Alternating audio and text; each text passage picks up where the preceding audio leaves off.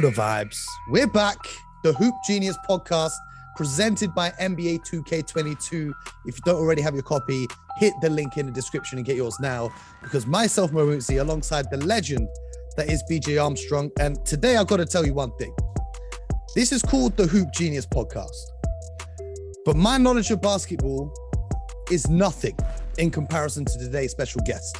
if I was to read you his CV and his experience, he's been doing this since longer than I've been alive. A real OG in the game, a man who's been there, seen it all, done it all, coached some of your favorite players, coached some of the greatest players of all time, two time NBA champion, Coach Brendan Suhr. Thank you for joining the show. It is an honor, Mo. BJ has been bragging about you and your show that you guys have, and I am honored to be on it. Man, BJ's been telling me about you the whole way through. He's since day one. He said, "Listen, we got to get coach on the show. We got all this stuff we talk about. We got to get coach's perspective." So I appreciate you taking the time to join. Thanks, and I, I you know, and I I go all over the world to teach and coach the game and educate, and I love our fans. I love Europe, love London, uh, and all of England. So it is really fantastic to be on with you guys. You know, when when when when you have an opportunity to compete against someone, you really find out who they really are. And I hold Coach Suhr and the late Chuck Daly in the highest regards. This is my Yoda.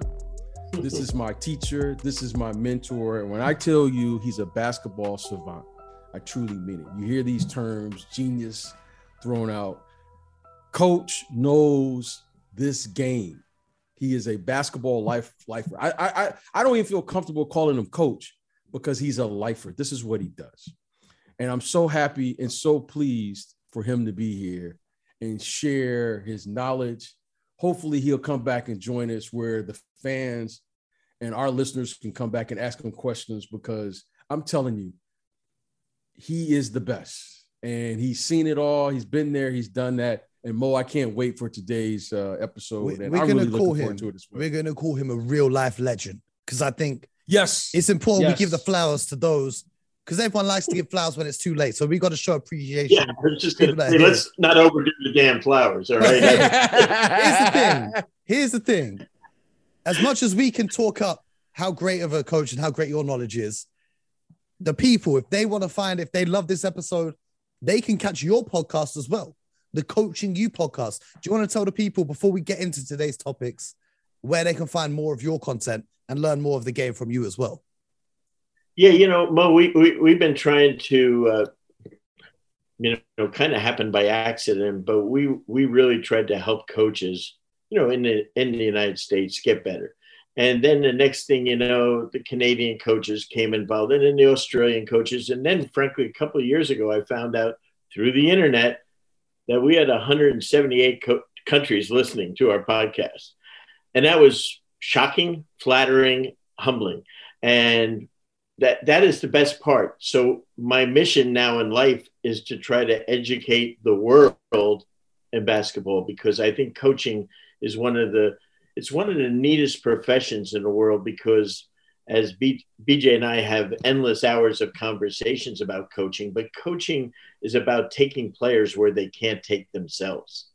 I don't care who you are as a great player. And that's what we try to do. And that's what we try to teach coaches to do worldwide and that's what we're excited about. So any week they come on, they can hear coaches from not just in the states, from Australia, from Europe, uh, you know, on our podcast, and I think they'd like it. CoachingULive.com is our uh, website, and please, uh, you know, just we would, would be honored to have you listen.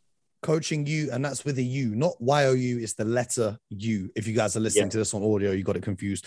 But before we get, we're going to talk about some of the teams and players in the NBA right now. But you know, I've heard so much about this relationship and how you've taught BJ so much. I need to take it all the way back. How did you guys first meet? Can you share that story with the listeners? How did you first cross paths, and how has this friendship developed over the years? Well, it, it, you know, the friendship developed uh, when I was coaching the Pistons, and he was a phenomenal high school player uh, in Michigan. And uh, the year that I went there to coach, he was a senior in high school at Brother Rice High School, which is a phenomenal uh, private school, and he nearby where we lived, and he was one of the best guards in the country. And the following, uh, you know, he was at. then he went to Iowa, you know, University of Iowa, and was an All American. Could have gone anywhere in the country, but he goes to Iowa. And then after we won our world championship, he came in the NBA as a rookie to play against the great Isiah Thomas and others. And so I just loved the way he played. I loved him because he was a, he, you know, Detroit has a bad rap of tough kids and all that. This was a gentleman playing basketball and a genius as far as a smart player. And I loved his class and his style that he played with. And then you know, we competed against each other because the Pistons and the bad boys, the Pistons were, and the Bulls were, we didn't like each other, you know, and we, we had, we had, we had some really neat battles and, and uh, the competition was fierce. Uh, and the funny thing was the players on both teams, they competed so hard against each other, but there was such great respect. And then later in my career, uh, the great Chuck Daly and I got to coach him uh, which turned into you know yep. a, a, dream come true. And that's how our relationship really accelerated. BJ, did you always find it tougher going up against the Pistons when you know coach over there has been watching you way before everyone else? So you know he knows all your tricks. He knows what you're trying to do on the court. No, no, I I, I didn't. Um, I know it, the the key Mo and, and, and to our our listening audience here is there was a level of respect, and he was the very best at what he did.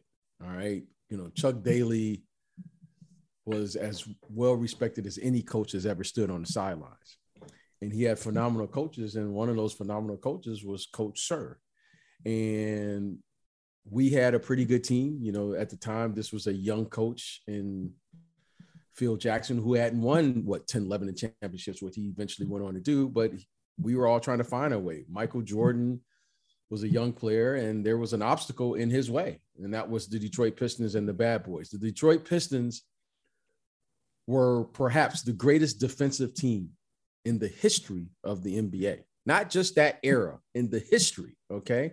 The way they played as a group and the way they defended, you know, they were able to contain one of the greatest offensive players in the history of the game.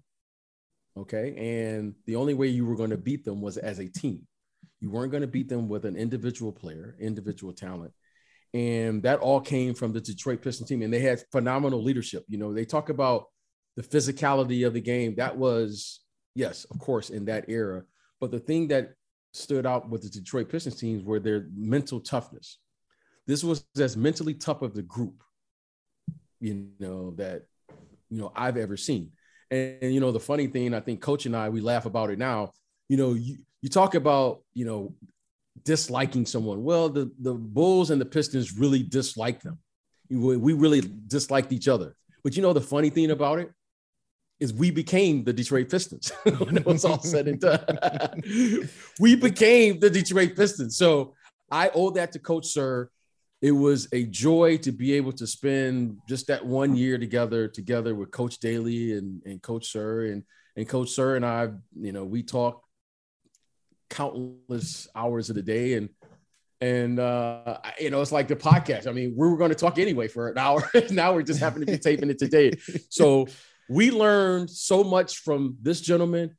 Coaches coached the greatest players we got to go into the dream team. We got to go into championships. We got to go into all of that. But because of him, you know, I learned the mental toughness that's necessary to win. Everybody talk about game plans and all that. There's a certain level that you have to have.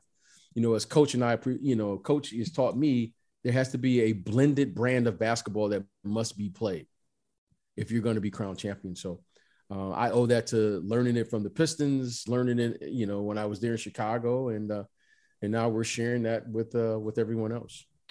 So you know, you talk about the mental toughness of the Detroit Pistons, and you know, you often hear kind of retired players get onto younger players, especially when they do TV and stuff, and they criticize them heavily. But from your perspective, then, coach, because you've coached all the way from the Bad Boy Pistons, and you even just a few years ago were coaching college players who you see in the NBA right now what is the biggest difference you see in players? Because a lot of people say now players they only play one year of college and they've made it before they've actually made it. What's the biggest difference in your opinion, though, looking at those guys in the 80s and 90s compared to the guys that come into the league now? Well, you know, when we won our championship um, the first year, our salary cap for the entire team was $6.2 million, the whole team. and now the luxury tax is $147 million, if you can imagine that. I mean, so money. Uh, BJ and I talk about all the time. The biggest thing that we look for now is to players. I look for players that love the game. You know, the players back then, they loved to play. We didn't make enough money. you know, uh, th- they didn't make enough money to be anything but that. And, you know, I was watching NBA TV last night, and all of a sudden I'm looking at it. I'm flipping the channels. The Bulls were on. I wanted to see one of my friends coaching. And all of a sudden I'm looking, and the two announcers in the studio are Isiah Thomas, one of my absolute favorites, and Dominique Wilkins, yeah. who I had his first eight years in Atlanta playing for me, the human highlight film, who's one of the greatest. Jordan was 1A, he was 1B. Yep. I mean, as far as excitement, you know, when they were both young kids coming into the league. Uh, and, and it was so much fun. And I'm watching those two at like 60 years old are talking about the NBA and their love of talking about it and loving the players nowadays. It's refreshing for me to see. But uh, so I think that's number one. And the way they competed. I mean, they they competed. Trust me, if you watch a game, I'm watching the game the other night, and uh, Trae Trae Young from the Hawks is playing against someone on TV and the game ends and they're hugging and kissing. That would not have happened when the Bulls and Pistons played. oh, Coach, I wanted to hug you. I wanted to. I wanted to hug and kiss you, but I, you, I did not because you, you kicked my ass, so I didn't want to. no, no, I did not. I, you know, and the funny thing was Michael Jordan's dad. I love James Jordan as BJ did, and we became phenomenal friends. Uh, and that was our friendship. Uh, James Jordan, and this is, tells you a little bit about Chuck Daly. Every time we played the Bulls, especially in the uh, in Detroit, in the Palace of Auburn Hills at the time, James Jordan would come to the game, and he would come and sit before the game for an hour with Chuck and I in our coach's office. Wow! Welcome, wow. welcomed him. Loved it. Some coaches would say, "Get him out of here." We loved it. We just talked and never talked about Michael. Never talked. You never shared that with me, Coach. So you would talk no. to Mr. Just Jordan talk about life, and, or yeah, just talked, just talked. You know, and and, and the funny thing was uh, at the end of this is before BJ gets in the league. Uh, uh, the year before, uh, we were going to win the championship. We're beating Michael, you know, in six games, and uh, and uh, and during the playoffs, it was rumored that I was going to be offered a head coaching job to of a team that will remain nameless. It was, it was Minnesota Timberwolves, and uh, they were an expansion team. And yeah. And Chuck is trying to talk me out of it. You don't want to go there. You'll you just won 63 games. You know, you're going to win five games there. You know, and and I turned to James Jordan and I said, James, what would you do? He said, he shook his head like um, I, I don't think so. And I said, How about if we could get Mike to come? He said, Not to Minnesota. No, no, no. hey, we're not going to Minnesota. Uh, I'm not going to Minnesota. I'm not going to Minnesota. He said, I'm not going. But that was the relationships that we really valued. And it was, you know, and it was, and and that's that's what to us coaching was about the relationships with the players we had, the relationships and with family. And and that, like when we talk about the dream team later on, you know, we got to convince Mike to play in the dream team. And this people think that he hates the Pistons. He hated the Pistons, but he didn't hate Chuck Daly. And, you know, and, and that's how he became, you know, came on the team. So, you know, but I, I, I, I just, I love that part of it, you know, and they played to win every night. That was the best part. There was, it was just very simple we we came, we wanted to play that game, and we played hard. And when the game was over, we moved on to the next game. Hey, coach, I, have always wanted to ask you a question. I got so much I want to ask you, but at what point did you guys realize? When I say you guys, the coaching staff and the front office realize we can win with this group. right? You see so much tinkering. You see so much tinkering like today. Like, you know, like, like I, I, don't I'm not buying into this, like, okay, they just made this big trade in Brooklyn, and all of a sudden they're saying this team can win. You know, uh, Philadelphia, you're gonna bring James Harden, this team can win. At what point did you believe that this group, this core group of players, with the Pistons? With the Pistons, yeah. At what point, and you say we're gonna let we're gonna we're gonna go to battle with this group and allow this team to reach whatever they're supposed to reach. What, at what point did that happen for you guys? Yeah, I was in Detroit, in Atlanta at the time, coaching the Hawks with Dominique and those guys, and and we were battling the uh, the Pistons every year, and then they they got finally past us, and then they went after Boston, and they kept going to they went to Game Seven and lost. Then they and then they went the following year, and Isiah threw the ball away when they could have clinched it in the last few seconds. That was before I got there, and then the year before I got there, uh, they could have clinched it in Game Six, and a mysterious foul was called, uh, and then they lost by two points in Game Seven. So they probably three years prior to me coming there, they knew they were good enough, and they were. And as you know, having won three championships, there has to be a little luck in there at yes, some point. Yep, yep, yep. Staying injury free, referee calls, making big shots, making free throws when they count. And, and so that probably three years ahead of time, they knew they were good enough, but they hadn't quite gotten over it. How much do you think that those tough experiences of just not going far enough, losing at the very last second or losing in the round before the finals. How much does that pay in? Because now we talk about championship experience, playoff experience, and groups having gone through that. We saw it with the Bucks last year. They finally went through and won a championship after year upon year of disappointment. How much does that disappointment fuel teams, and how much do you use that to motivate your players when it does come to time to winning? Mo, I think a lot has to do with does your coach, does your front office keep the team together and maybe make one little tweak in it? Because when you're that close, the sometimes impatience of the front office breaks a team up. And uh, so I think the teams that, uh, you know, one of our sayings was you can't skip steps. And so mm. I think, you know, we, you know, the Pistons didn't skip steps of trying to get through Boston the Bulls didn't skip a step, oh, and the Pistons didn't skip a step of beating the Lakers. They had to overcome that. And then the Bulls didn't skip a step. They had to beat the Pistons. Uh, rarely do you ever go from one point all the way up. You usually have some heartache in between. So, yeah, go ahead, Mo. So, so I, I have to ask this before we get on to talking about the dream team in your illustrious career. This trade that's just happened in the NBA, James Harden and Ben Simmons switching teams. You obviously coached Ben Simmons at LSU.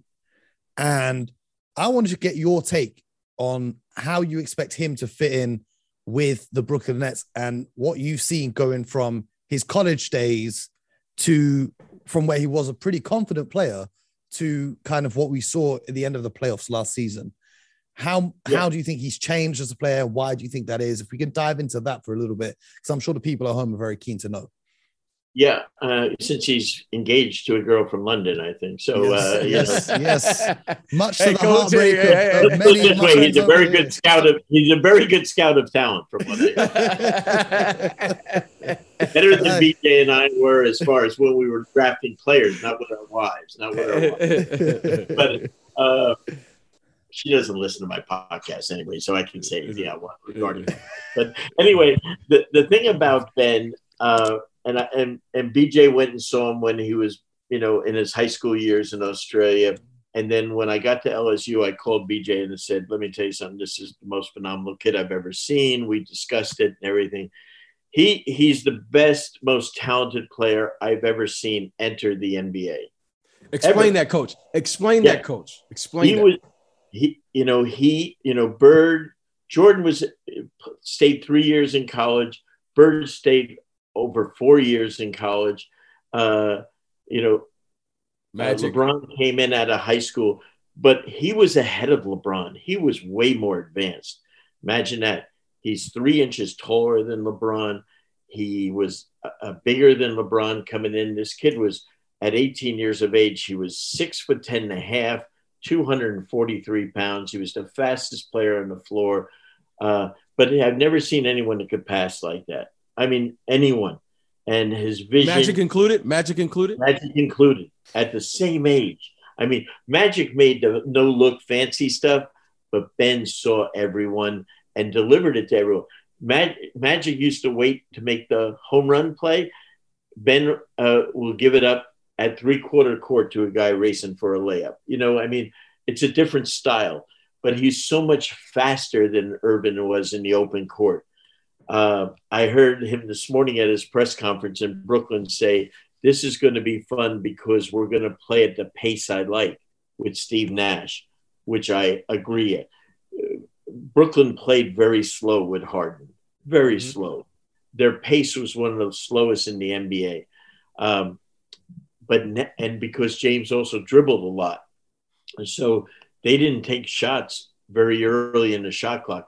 This is a guy that's going to get the ball, and he gets excited when he throws the ball to someone to make a shot.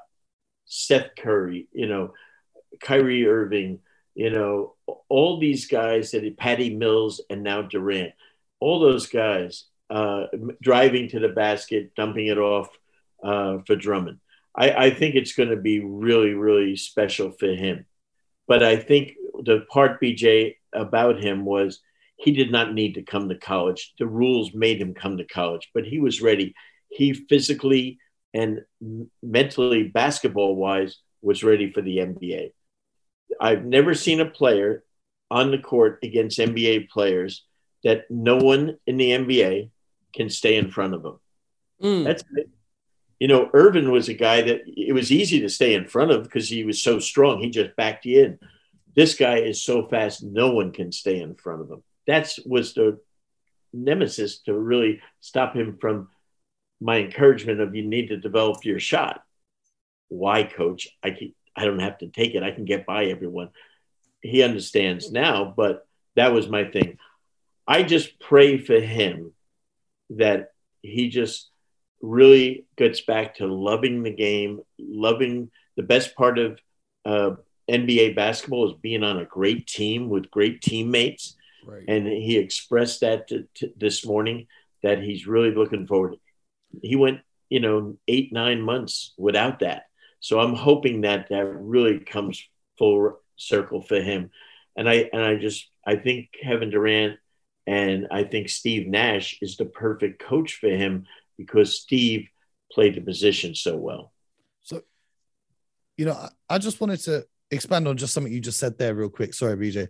Um, you know, when you said to him about practicing his outside shooting, and he said, I don't need to, I can get by everyone. So, is it been the three point shooting has been a thing he's never been interested in developing because he's got that? Because we hear things in the media and fans say a lot of stuff of he's scared to shoot this shot. So are you saying it's simply he thinks he's good enough that he doesn't need to even shoot those shots? No, I think Mo, eh, when he was in a freshman in college, when he was 18 years old, my my whole thing when I I was brought into LSU to coach him because they promised him that he would have an NBA coach tutor him basically. And the coach that was there prior to me was Eric Musselman, who had been in the NBA uh, actually worked with Chuck and I in Orlando when BJ was there. But he, Eric's a coach of Arkansas now, and uh, he went to the University of Nevada at that time from LSU. So they had to scramble in July to try to get me to come there, and uh, and the and the only reason I didn't stay in the NBA was my daughter went to LSU, and my wife said, "Oh, I want to go to Baton Rouge." so that's why we went to Baton Rouge. You know? And uh, I would have preferred Oklahoma City, I think, you know. But uh, but anyway, we went there, and uh, and you know, so my thing to him was really simple. I said, I'm not worried about you being the first pick in the draft. That's not what this is about. I'm not worried about you becoming the rookie of the year. I'm worried about you. I want you to become the MVP in this league. That's how good you are. So I set the bar super high. And then when we would work together, I would say, You're good enough right now to be the first pick. You're good enough to be rookie of the year. But to do the other stuff, you need a complete game. And that's still the conversation. That's still the conversation. A lot of things have, you know, gotten mixed up in the thing prior to that, but he still has to. I three point shot to me is not important for him. He just, he just has to be able to make 17 to 20 foot shots, you know, not 23 foot I, I think the free throws is the most important.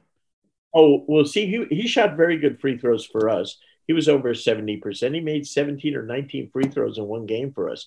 Uh, right now, mechanically, his elbow is are out almost perpendicular. I'm not sure that I know what the hell that is, but it's out to the side, you know. But he, you know, it's it's crooked, and so he needs to straighten it out.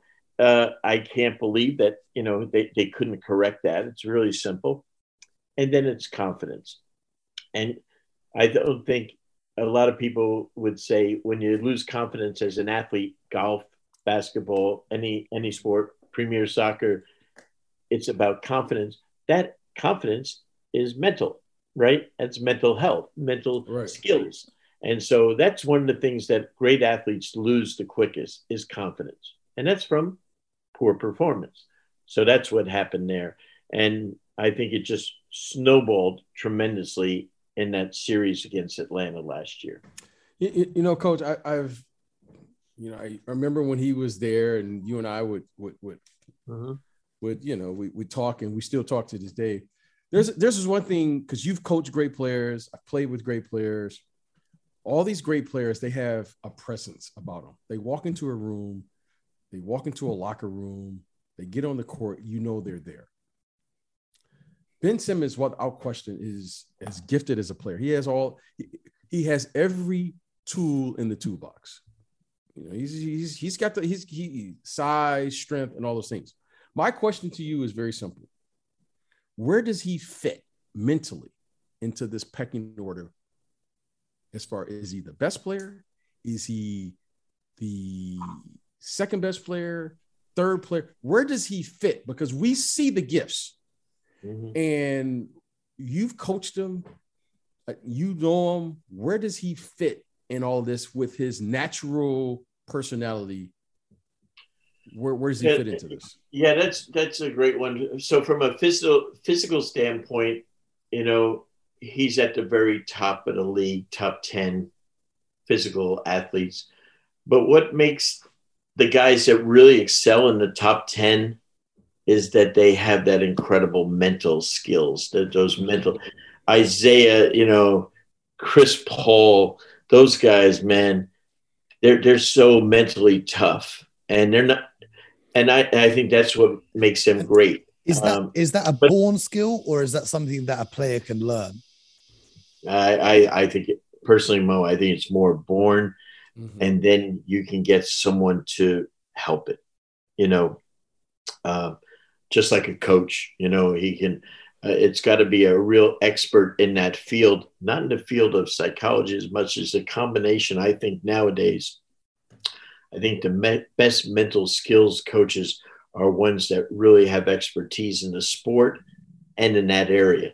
Boy, that's hard to find someone who does, but I think that is the thing. And it's not easy because it can come and go so quickly. But the ones that you, I mean, every athlete in every sport, when they perform poorly, you see, boy, that there's a drop unless you can, you're so strong that can keep it. That's my get, hope for him is that all of a sudden he has such a great experience. He and the teammates he's around can lift him up because I think when you're with a great team, you can get lifted up by the, the, your support people. I think Pippen played better because Jordan and the others were there. I think it's happened all the time. And I, I just think when you're around greatness, it, it kind of like gets on you a little bit, hopefully. So I he he was in a very good state this morning. I was really happy for him. And I think it's gonna be it's it's obviously a great change for him. So I hope so. My dogs agree. Yes. they love Ben. No, it's fascinating. You know, what fans have their takes on and what the media like to say, and then getting the perspective from someone who's been there and coached him and seen him grow as you know, you know, as a player. My question is now, do you think that his fit with Kevin Durant and Kyrie Irving is a good fit? Because as talented as Ben is, he's great at finding guys and getting them easy looks, whereas Kyrie and KD are notorious for creating their own looks off the dribble. How much do you expect their games to be elevated by the presence of Ben Simmons on that team? I think it could go through the roof. I really do. Because uh, the one thing about when you're a great player like KD, if you can get into the open court to get easy shots so the whole defense can't stack up on you, you know, I'll put Kevin against anyone one on one. Kyrie is one of the most gifted players we've ever seen in the league, a total magician. Uh, I think he's one of those guys that, you know, you know, BJ was a point guard, Kyrie is a point guard. This guy is a scorer. You know, he's a point guard masquerading as a scorer. And so I think just saying to him, you go, don't worry about bringing the ball up the court, go up there and score. I think he could be unstoppable. I really do. The thing about Ben is he's 6'11 now. He's grown almost a, an inch since he's been in the league, 6'11 and a half almost. And so he has a terrific post up game. And that's where you can really do some damage on who's going to guard him. You know, like Draymond Green, you know, guards CP3 when they play Phoenix because he's not super fast. Mm-hmm. Ben's too fast for that matchup to happen. Let's say you got to put someone small and quick, but now he can go in. He's one of the best rebounders in the league. I just think, but they also have some really good players in Patty Mills and Seth Curry that can flat out make shots. So and I Joe think, Harris I when he returns. Yeah, if we can ever get his ankle better, I'll give him my ankle. You know, that's the only thing healthy my ankle. Hey, hey, coach, I want to shift a little bit to Philly. We're talking a lot about Brooklyn. I want to shift to Philly. Sure. And I was saying earlier, I think this is perhaps one of Doc Rivers' greatest coaching years in his career thus far. And the reason I'm going to say this, and here's why, is because Doc Rivers has coached through the adversity and all of the dysfunction that has happened. And when all of the smoke cleared, this team, minus Ben Simmons and all of the things that has happened, they're like a game or so out of first place. Yeah. That to me is an incredible achievement. What do you think of Doc Rivers coaching this year and what do you think with the addition? Because now, with the addition of another piece, Doc, Doc Rivers is going to lose two starters. He's going to lose a rotational player in Drummond. You're adding James Harden, and we're still thinking that they should win the championship. Right. So, can you share with? I, I think Doc Rivers has to be up for Coach of the Year. But what do you think of the trade from the Philadelphia standpoint? Well, you know, uh, from a front office standpoint, um, Daryl Morey and Tad Brown, who are the executives running the Houston Rockets, who are running Philadelphia now, he had great trust in them, and they had great trust in James. So they they knew what they wanted. They knew from experience that this guy is another level. Uh, Doc had always been a fan because he had always played and got your butt kicked by James. So mm-hmm. uh, the interesting thing that James said this morning in his press conference, I thought was he always respected and one of his bucket list things was to play for Doc Rivers. Well, let me tell you, when that is said by a player, that's you talk about validating a coach. That you can't get any better than that. And Doc has been coaching now 24 years. And I remember when I first went and told him I really think you should consider coaching. Told me to go f myself because he okay? was in media, wasn't he? Yeah, he was in TV after he played for 13 yeah. years, and I drafted him and coached him for eight years in Atlanta. So I was very close to him, and I said, "I think you could be a great coach." And he said, "I don't want to be any damn coach. No, I don't want to do that." And he has just been phenomenal. What, what so made him, what made him change his mind? You know, probably because he got offered a job. He got offered to do the, you know, the job I was at. I, I convinced him to be a coach, and then the next thing you know, he took our job. But he, uh, you know, he he just did it, and he, he gave him a bad team, and he became coach of the year his first year out. Mm-hmm. And I think what he did learn is that the difference. he also got fired from the same team that he was coach of the year with. And I think that also is a humbling experience, but also makes you better when you get fired. Uh, because now you're either going to fall off the earth or you're going to really figure out what you did wrong. And then within four months after being fired, Danny Ainge offered him the job with the Celtics. So I think, you know, he's gone through a lot of tough times. You know, he's been fired uh, t- uh, twice. He got, you know, at the Clippers and also in Orlando. So when you get fired, you don't have fear. and, and also, you know, his strength is in relationships, but he's really become a good tactician. Yep. Uh, he, he's always went out and hired great coaches as assistants, which I give him credit for. He's had Tom Thibodeau, Lawrence Frank. Uh, he's always had Ty good Lue. assistants. Ty, Ty Lue, Lue is one of the best coaches in the league right now but he, the Clippers. Yeah, Mo, he brought Ty Lue in there after because he was Kevin Garnett's friend in Boston. Yeah. Brought him in like as a coaching assistant to teach him. And then, like, you know, three years later, he made him the defensive coordinator when Lawrence Frank left. And that's when he just blew up as a coach. And I, I think that, you know, he sees talent in coaches and he sees talent in players. And I think that's that's what but he's really a good X and O guy, which a lot of former players aren't. One one thing that fascinates me about Doc Rivers is he was traded for a pair of first round picks when the Clippers wanted to hire him as their head coach. They sent the Celtics a couple of picks just to get him to go and sign over there. So my question is, you know, I hear from people that some coaches are better for player development, some coaches are better for coaching veterans and getting them to gel. You saw what Doc Rivers did with the Celtics in bringing in Ray Allen and Kevin Garnett and Paul Pierce and leading them to a championship. And that's why the Clippers wanted him to put him with CP3 and Blake Griffin and DeAndre Jordan to make those guys mesh. That's why the Sixers right. want him to try and make those guys mesh. Do you think he's going to be able to make the James Harden and Joel Embiid fit actually work? Because James Harden hasn't had the smoothest of rides playing alongside other superstars so far in his career. Great point. Uh, yes, he will. He'll maximize those guys. Uh, I think people are just, you know, and BJ will attest to this.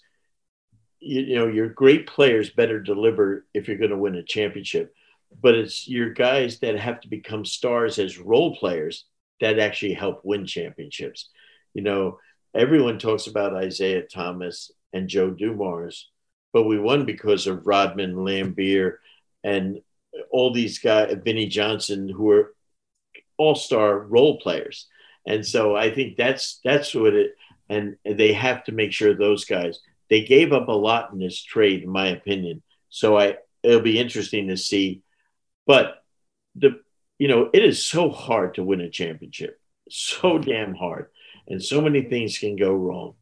And uh, I think they did the right thing for their both teams did the right thing to ha- give their teams a chance. That's the number one thing. You know, coach, you know, this this list just came out with the top 15 coaches. Oh, you want to go there already, time. BJ? Yeah, I, I got there already. I, I, okay, okay, I got to go there. I got. Should I read the list for the people? Should I read the list yeah, for the people? Let's, let's read the list, and I want to because Coach has coached against them, so I yeah, want to read the yeah. list and I want to hear his so, thoughts. So the list was selected by a panel of 43 current and former NBA head coaches in collaboration with the National Basketball Coaches Association, which is led by President Rick Carlisle, head coach of the Indiana Pacers. Okay.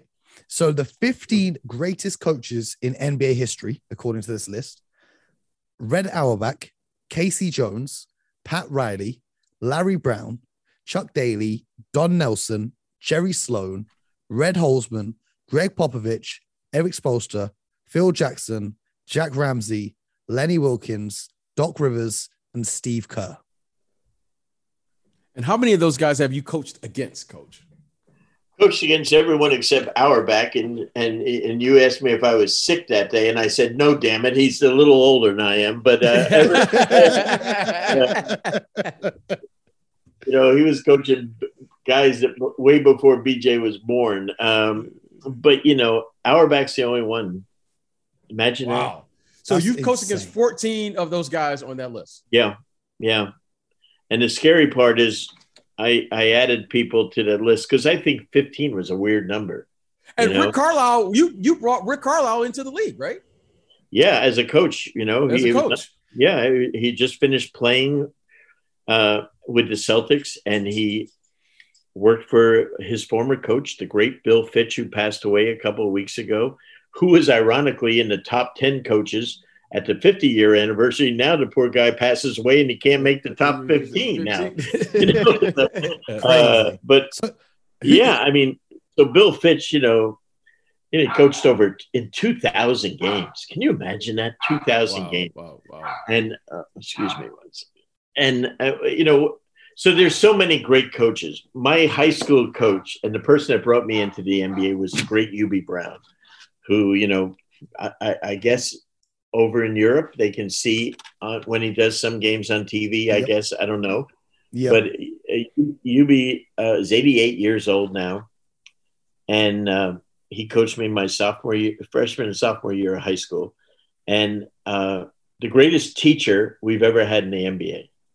Actual Really? te- uh, not even there's not even a second. That's how great he was as a coach and How teacher. come you say that? How come you say well, that? he he just was his. Uh, he you talk about presence, BJ. He just had that ability. He was a high school teacher, a high school coach that coached uh, U.S. football, U.S. basketball, and baseball.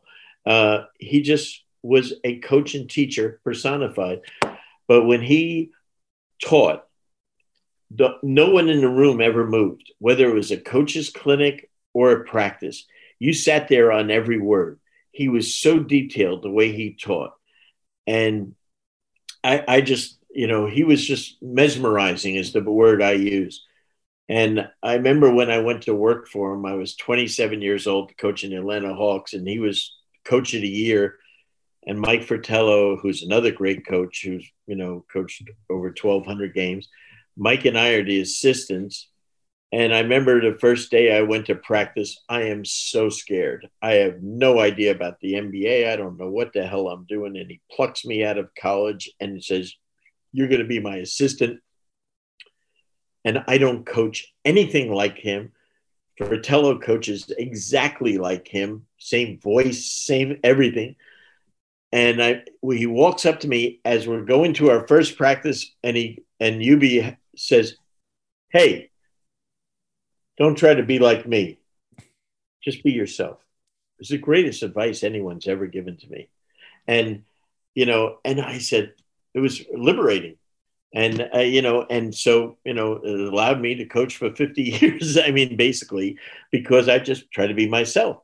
But you be the great Dick Motta, who coached the Chicago Bulls, was one of the great, also a college coach turned teacher. Rick Adelman coached 2,000 games in our league. Right. Portland, uh, Houston. Uh, this guy could flat out coach. And uh, Mike D'Antoni, you know, coached 15 years after being a player in Italy, you know, comes to the U.S. and really changes. I think BJ and I have said the way the NBA is played. He brought fast tempo uh, to the league. And I thought what he did in Phoenix with Steve Nash, you know, they, their slogan was, you know, we're going to get a shot up in seven seconds or less. You know, that was not done. Uh, George Karl was an excellent coach, won over a thousand games in our league. Fitch, I mentioned. Rudy Tomjanovich coached the Houston Rockets with Mm. Drexler and those guys. A guy from New Jersey by the name of Al Attles, who was with the Oh. Golden State Warriors. Yep. One of the great voices. He got a great Oh. voice. And and and Al Attles, uh, Mo was also the toughest player in the league. No one fought. That's when you could fight if you did something wrong. No one fought Al Attles because they would get knocked out. what do they call him? The Terminator? What do they call? What Yeah. was his nickname? Uh, and, and and he was from Newark, New Jersey. And when I came into the league, I heard that voice, and it was like, you know, I said, "My God, this is this is scary." I mean, this voice is like God speaking. to you, you know? and, and and he and I just, you know, when I told him I went, I'm from New Jersey, he took a liking to me, and I was always his friend forever, and I love him to death. And what a guy he was. Uh, but Al was incredible coach. Bernie Bickerstaff, who's JB Bickerstaff, the coach of Cleveland's dad, you know, is another guy. Coach, he was an executive in our league, but he also coached over a thousand games. You know, Cotton Fitzsimmons the Phoenix Suns and Kansas City Kings, great teams, real innovator. Carlisle has coached over 1,700 games. Imagine that. Yep. Yep. You know, Yep. um, as a head coach, you know, Mike Dunleavy, you know, Fratello, Del Harris was one of our great teachers in the game. Uh, you know, so I, I just think that there's so many great ones in there. 15 guys got named and everything. We could probably make a list of 10 more, but uh, it was nice that they honored the coaches at least. That was good. Uh, but I think there's more to come on that. Now, I, w- I want to ask you about a dream team and stuff, but I've got one question before we get there. If you had to make a starting five of all the players you've coached, but not the best ability, the best players to coach, because I think there's a difference in players that are great at basketball and players that are receptive to their coaches and take things on board. Who would be those five guys that you've had playing under you that you think took the most on board? Well, you know, it's funny, you know, and I don't know, Mo, that, you know, everyone talks about the dream team being the greatest team of all time. But two years prior to that, Chuck and I coached the East All Stars. And I'm looking at the picture right now in 1990 in Miami at All Star game. That team would have beat the dream team by 25 points. Who was Okay. on that team, coach? Okay, so I'm going to tell you how good a coach I was. I had four guys from the Pistons on that team. Can you imagine that? Four to 12 players are Pistons. I had Dumars and Isiah. I had Rodman and I had uh, and I had Bill Laimbeer on the team. Patrick Ewing, Larry Bird, Robert Parish, Charles Barkley, um, a guy by the name of Reggie Miller, uh, Michael Jordan, Dominique Wilkins, Kevin McHale, and uh, oh, that kid Pippen. Yeah, the kid Pippen too. Not a bad team. And- and- It was just, it was ridiculous team. And look at who they beat. It was They they beat Hakeem Olajuwon, Magic Johnson, uh, David Robertson, uh, Drexler, Mullins, uh, AC Green, James Webb. Like the West Conference was stacked as well. So who was the coach of that team? Was it Riley? I was would, I would assume so. Um, I'm gonna have to check this one. Okay. Uh, yeah, Pat Riley. Pat Riley. Yeah, I beat his ass all the time anyway. Yeah. But coach Yeah. still got the fire. But why why We- do you think they could at- beat the Dream Team? How could they? What what Well, makes you say that? What- Larry Bird was healthy. When the Dream Team came about, Larry couldn't play anymore. And so, uh, and Michael was two years younger. But Isiah was such a better player than Stockton, not even close. And there was nothing, nothing at all like uh, Rodman in the world. In the world, he might have started World War III, but you know, but and, and, you know, Barkley was on that team. It was an amazing team, but these guys were just in their prime. And and Dumars was a great player. I mean, Reggie Miller could flat out shoot. But BJ knows Kevin McHale. I don't know if I've ever seen a better back to the basket player. To me, he was unstoppable. And the chief, Robert Parish, and and and Ewing was really Patrick at in 1990 was a flat out stud. yeah. Eh, yeah. It was just my feeling that uh, you know eh, they were they were so good, so ready, and they were a team. They were a team, you know. And and I, the other group was an all star group. They weren't a team, my opinion. Hey, coach, you you you know you've you've coached now for quite some time, Thank you. and how have you maintained your ability to coach players that were in the 70s, 80s, 90s till now? Like, how have you changed as a coach? Because the players are different now, right? And the game is different. But how have you continued to be current in how to coach and connect with today's athletes? You know, it's a great question because I have coaches 30 years younger than me that can't connect to players. And my thing is, while I was coaching, when I went to coach the Pistons, for instance, or when I'm coaching the Hawks starting out, my babies are being born, right? You know, right. and then when I'm coaching the Pistons, my kids are three and six when I first go there.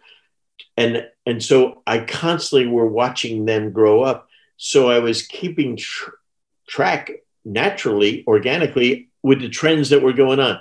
But then when I got into college at different times, like my first six years of coaching were in college coaching, and then my last nine were in college. I coached Michael Jordan's two sons. Is that the number one thing in coaching that I learned that I didn't know when I started was that you have to love every player. Mm. I have a mm. lot of coaches that don't like their players.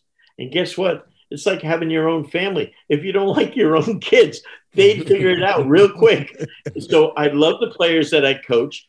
I I'm totally committed to helping them get better. A lot of coaches now, especially at the collegiate level, it's all about them. It's about me winning. And uh, the pro coaches, I think the biggest thing now, our staffs are so big. Most of my pro career, I we were two assistant coaches and a head coach. Now there's like six or eight people on a coaching staff, and, 10. And in college, All the coaches these, make crazy money while the players don't make nothing as well. Yeah. And and so I think right now the biggest thing is, you know, just like, you know, you're doing it for the right reasons, but the biggest thing is, I think, is I understand now that of the 12 or 15 players on your team, every one of them, Mo, BJ, I have to coach differently. It's just like, you know, my two children and BJ's kids, each one of them's different. So I got to coach, I got to parent them differently. It's the same in coaching. If I got 12 different players, I got to coach 12 people differently. And if you try to coach them all the same, you're going to be a massive failure. Yep. Because so, they're, they're all different. So when you got to coaching the dream team, how much yeah. coaching did they require? Or was it simply because we always hear the saying, the great players will work out a way to play together? Was it a question of just bringing them all in and letting them scrimmage together? How much actual coaching did that squad require? None. None. None. None. No, the only thing was to make sure they all got to the game. That was the whole key. Make sure they all get there. But I, I, I think, uh, it, it, you know, there, there was none. I mean, we had Coach K, one of the greatest college coaches of all time. He was an assistant on that team. Chuck was the head coach. Lenny Wilkens, who's you know coached 2,700 games. He's the other assistant. PJ Carlesimo is a college coach. He's an, another assistant. So I mean, there was no coaching involved. Uh, to be honest with you, the average winning margin was, was 47 points a game.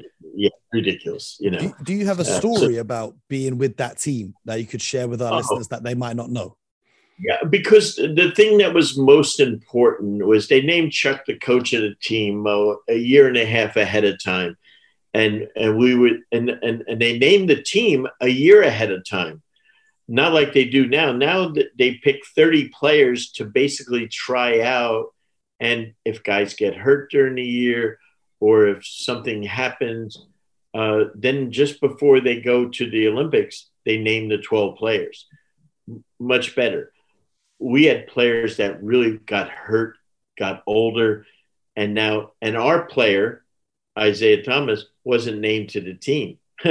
so now we're coaching him for a whole year, and he's not on the team, and he deserves to be on the team. So that was really hard. But when we got out to uh, San Diego, where we had training camp, I kept saying to Chuck as we traveled through the NBA season, what are you going to say at the opening meeting? What are we going to say at that opening meeting? It's so important, Chuck. You got to establish what we're going to be about. And, and as BJ knows, Chuck said, I'll figure it out. I'll figure it out. That's it. Nothing. you know, a week later, hey, what do you think we should say at that opening meeting? Whatever. Don't worry about it. You know, and all the way up, all the way up to we're now going into the meeting room in Sheraton Torrey Pines in San Diego. And he made the room, the meeting room, into a U shaped table. And it's really important. He was not standing in front like most leaders do when they lecture, he's sitting amongst them. We're all equal. And I thought that was really key. And he said to them, guys, I only have two things to tell you. Number one, the, the games in the Olympics, the and the FIBA games, EuroLeague games, they're only 40 minutes long. An NBA game is 48 minutes. The average professional player on the team of the 11 professional players, their average uh, was between playing 38 minutes and 41 minutes a game. With no load management. With no load. Let's, yeah, no load let's get that one in there right now. was not invented at that point. And so now these guys, so Chuck says to them, listen, uh, you can't, two things. We all have to commit to winning a gold medal. If we don't win a gold medal, they're not going to let us back in the country. Do we commit to that? And they said yes. He said, you can't worry about how much playing time you get and how many shots you get. Do you um, commit to that? They all said yes. It was pretty easy. Now he said to them, this was the one that I didn't get. He said, the most important thing though is that you be on time. And I'm saying, shoot, we waited a year and a half, and now you're telling them the most important thing is to be on time. And all of a sudden, when he said that, he looked at Michael Jordan and he said, Michael, if you're not on time for practice, uh, the bus to go to practice, or a meeting, then that means you don't respect Magic. And Magic, if you're not on time, that means you don't respect Barkley. And he went right down through every player in the team, and it was all about respect. And you know what? So the next day, we have practice at 11 o'clock. I go down as a good assistant to check out to see if the bus is there, Mo. It was my job. I had to make sure the bus is there to go to practice. 10 o'clock in the morning, I go out there. I look, there's a bus right out front of the hotel. I I go and I put my head on the bus. It's empty all the way in the back. And the last row is one player, Michael Jordan. He is there one hour ahead of everyone. And no one would ever came closer than 15 minutes before we were supposed to leave. From then on, you had players getting on a bus 45 minutes, 30 minutes. And in an NBA season, the best players get on a bus usually about a two minutes to one minute before we're supposed to about leave. about two seconds. Yeah, right. and, and, the head coach wouldn't get on the bus till the best player was on. Yeah, exactly. if you're a good head coach, you that's what you did. that's what you do if you're smart. And, and when he did that, I said, man, that, that took everything to a new level. So every team, every business I run, it's always about respect. And that and that's where Chuck was such a genius at. He knew what was important getting them to all buy into the vision of winning a gold, but um, not worrying about yourself. But then the second thing of showing respect to the other guys on the team. You know, you know something, Mo, and I, I want to say this for for coach. You know, we just talked about, and I'm just listening, talking about, you know, it's easy to coach, and coach went along with that, but there's an art to coaching great players, and everyone can't coach great players. And Coach and Chuck Daly and Phil Jackson and all these guys, it's it's not easy to coach those guys. You know, and and we just, you know, we were talking here. I know we were joking, but let me share something here. Coach Suhr know that you're not just coaching players, you're coaching people. And as a former player, I could say this: you only get one chance with uh, with the players in the locker room, and when those players either say we're going to say the following because we only listen to the first speech. we I wanted to a coach knows this. A coach and coach knows this, and this holds true in 1946, and it holds true. You only get one chance to show that you can coach. And the moment those players in that locker room determine you don't know what you're saying or you don't respect them they're going to tune you out. And there's an art to coaching. You just don't put anyone in front of a group like that. And everyone says, yeah, it's easy because they are very, you know, gifted. And that is true. But coach Daly and coach Suhr and all of those people, coach K, they got a gift. And that was well done. They made it look easy. That's why you guys are who you guys are. You guys made it look easy, and that was a phenomenal story. But the story is, is you got to connect with those people before you can even get to those players because those players are so gifted. There's no telling Michael Jordan what to do in the last three minutes of a game. okay. If you can't connect with him on day one, you got no chance with any of those great players. So, job well done. You guys making it look easy, but that's difficult. And coaching with expectations Ooh. is a lot different than coaching when no one expects you to be there. The pressure that you guys had on you, not only to win, but you had to win by 40 points. Mm. That, that, it's, that, yeah. That's incredible. Hey, let me tell you what happened. There's always a backstory, right, BJ? So, what, what so, now, you know, the Pistons and uh, the Bulls were not kissing cousins at the time. And so Chuck's the coach of the dream team. Michael's playing and winning championships. He's exhausted. As when you finish a championship, as BJ will tell you, you got nothing left in the tank. You have right. spent it all. And so after after you know uh, you know Michael had been named to the team a year earlier, and now all of a sudden after winning a, the finals, they got to go to camp in a few days for the Olympics. Mike says, "Uh uh-uh, uh, i am done, man. I'm done. I, I I have nothing in the tank, Chuck. I can't." And so Chuck called him up and said, "Listen." after we get through training camp just to get organized, I will have no shoot arounds. I will have no practice. and when we get to Barcelona, you can play golf every damn day. Okay? see, that's coaching. See, that's coaching. Yes, you got to know your personnel. Play, you play, you play, you play golf every single day.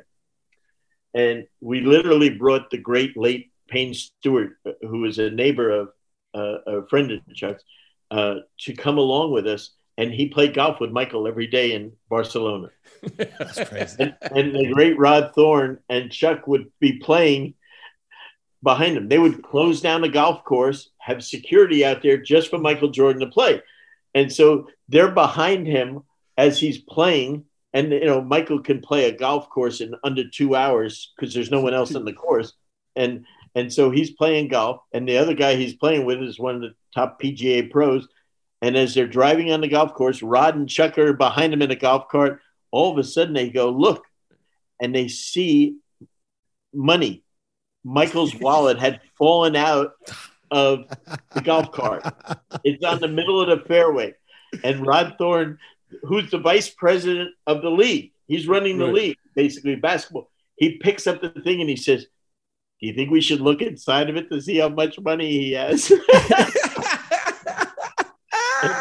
and and and and Chuck says, "No, no, no. Let's just give it to him." And Rod says, "I gotta look. I gotta look. look." And he, and he had like ten thousand dollars. You know, you know. I mean, ten thousand dollars in his wallet. You know, and and they were like, "Oh my God, this is unbelievable."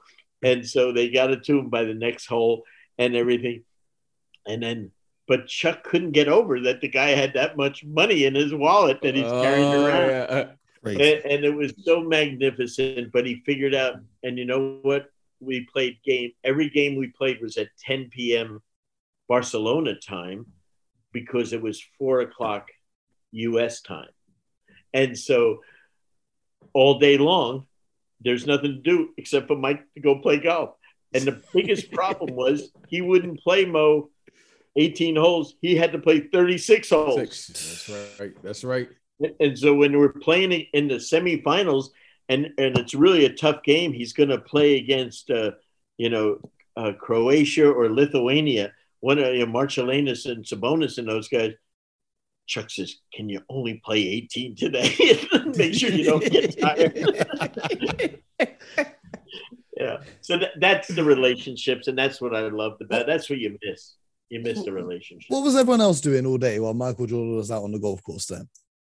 Mo, you never ask. Don't ask. well, no, I, I want to know, you know, I want to know from the standpoint of if you take someone like like Kobe, for example, right? When Kobe came to London for the Olympics, this guy yeah. was at the practice facility at 4 a.m. every day, and he would work out for like four hours before the rest of Team USA pulled up at 8 a.m. So at 8 a.m., he's in a full blown sweat and he's been shooting the ball But you're saying that these guys on the dream team, they weren't doing none of that. Mm-mm. No, there was no practice, no nothing. We we we rented a brand new entire hotel. Every room in the hotel, they had all their food there. They didn't have to do go out or anything. The only guy that left the hotel was Barkley, Oh, and he would go out at four, three or four in the morning and walk the Ramalade, the great uh, you know wide street there, you know, because he loved people, Charles, and with, so with he no was- security as well, is what we hear. and you just prayed he got back to the hotel safely, you know. Man, it's it's crazy. Listen, coach, we can talk basketball for hours. You know, there's so many stories, so much experience that we want to dive in. Um, we've been rapping for over like an hour now, so we're gonna have to get you back on the show. We really appreciate you coming through. I need the people, the listeners, the fans to show some love, show some support, to thank Coach Suhr for coming through, show him some love. Where can the people find you online on social media and your podcast? Yeah, uh, uh, they can follow me on Twitter at coaching underscore you uh, or at Brendan Suhr, B R E N D A N S U H R. Uh, you know, and we have a few followers that, you know, and try to talk basketball, try to talk coaching and things like that. But next month, Mo, we're going to have a big announcement that I'll come back and share with you guys. But for people that love coaching and love basketball, whether it's from youth coaching all the way up to pros, uh, we're going to unleash a platform that's going to change the world of coaching. So I'll share that the next time we come on. Hey, coach, can we can we reserve a spot for our future GM here, Mo Muncy, who wants to be a general manager? You run an executive, like for executives, like a, Yeah. a- a executive, like a camp. Can we reserve for the for the Hoop Genius podcast, Mo Muncy, to come in and take your class over the summer? Can we do that? Yeah, July uh, 11th and 12th at the Planet Hollywood in beautiful Las Vegas. Uh, we will have 220 people from around the world. that- We're 221 now. 221 now. Mo's going to be there. He- he's, he's in the front row. He, Yeah, he- Mo's listen, in the listen. he- I was I was blanche. never good at school when I was a kid because it wasn't about Well, this- basketball. Anything basketball. There are no exam. There'll be no I'm exams. Mo, I, I don't mind the exams. I just didn't want No, to be there- learning about useless things. I want to talk basketball. I want to learn every single piece of information that I can humanly absorb about this game. So I appreciate that that assist right there, BJ. Yeah, I'm already this is the front this. office front office training camp to be an NBA executive, scout, coach, uh, G League, Euro League. Uh, people from all over the world are going to come and teach as well as learn. And then prior to that, we have, which BJ's been to, uh, I have a phenomenal learning session, my coaching you VIP uh, experience, where for two Oh. days the best NBA head coaches teach The best. is from all over the world, um, you know, about coaching, and they Mo. share everything. Everything. Mo, he has the best. It's the I, I best. need to be. so I need Mo, we know what you're going to do in the summer. yes, We're sir. coming there, and we're going to get you, and you get a chance to learn from the master himself. I'm, You're I'm coming to it. Las Vegas, baby. Hey, it, it means the world. And I'm going to take in all of this information and then come back and make this podcast even greater for our listeners because that's what they deserve. Brendan, we need to get you on on a regular, a regular segment. We need to have you rocking with us more often. But So well, BJ's been, BJ, BJ's been bragging about how how incredible you are, but more importantly, the people that are listening, how it's such you know he enjoys it so much because, and that's what it's about. It's about when you, the people that you're talking to enjoy it, and and that's that's why I love the forum that you're doing it, and you guys are great at it. So I'm honored that you had me on. Thanks so much. we appreciate it. It won't be the last time. I can tell you that much. This is you're going to get sick of my voice by the end of the year. I can promise you that much. Anyway, to our listeners at home, everyone, thank you so much for tuning in. Make sure you go and show some love to Coach Suhr on the social media. Show some love to BJ. And as always, keep sharing the show. You know, the more you guys spread the word about the show and tell your friends to listen, to tune in, the more we can keep bringing you these great guests and having these great conversations. We hope you enjoyed it. We hope you learned something. Make sure that you subscribed across all platforms Spotify, Apple, wherever you listen to your podcast, YouTube, wherever it may be. Make sure you subscribe. Thank you to our sponsor, NBA 2K22. If you haven't yet, go and get yourself a copy. Coach, BJ, thank you both for the wisdom. Thank you. To our listeners at home, you guys know what it is. Get buckets.